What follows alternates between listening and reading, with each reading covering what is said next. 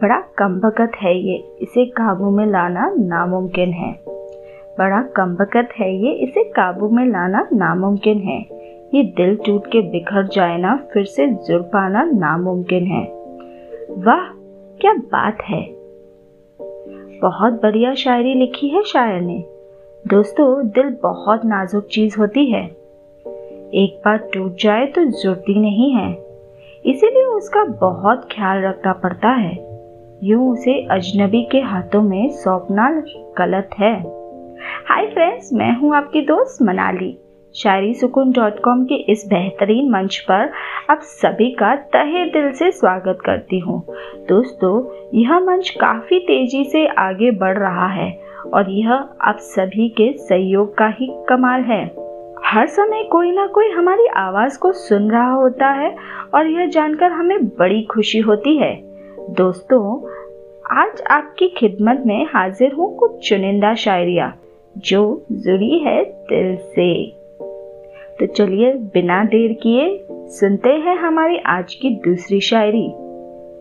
उसकी गली से होकर आज मैं जब गुजरा हूँ, उसकी गली से होकर आज मैं जब गुजरा हूँ, लगा कुछ यूँ मुझे कि उसका चाँद हो फलक से उतरा हूँ।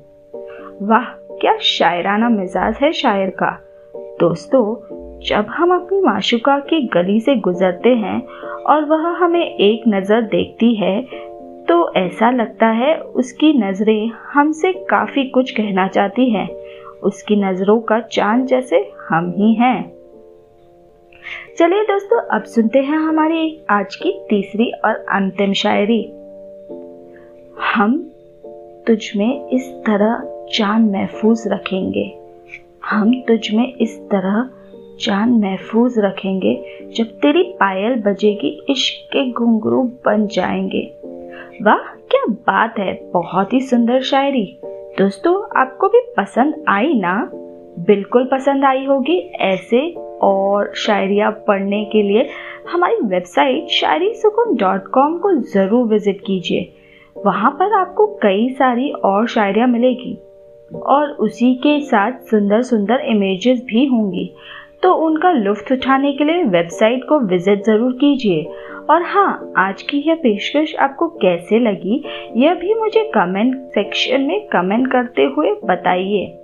तो चलिए, अब मैं चलती हूँ, कल फिर आ जाऊँगी। ऐसे ही किसी खास पेशकश के साथ, तब तक अपना और अपनों का बहुत सारा ख्याल रखिएगा। शुक्रिया।